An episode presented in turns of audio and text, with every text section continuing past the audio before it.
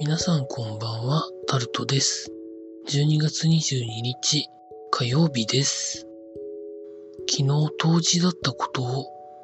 かぼちゃを食べて思い出すという、なんか、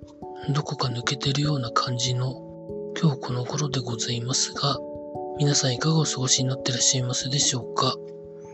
今日は、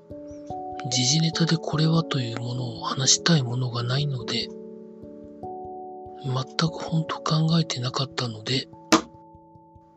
喋りたいネタもないので、今日は一応録音を取りましたということだけを残して終わりたいと思います。以上タルトでございました。明日23日、水の西日本から関東は穏やかに晴れるところが多くなります。朝は冷え込みますが、昼間は気温が上がって日差しが暖かく感じられそうです。日本海側では雪や雨は小康状態となります。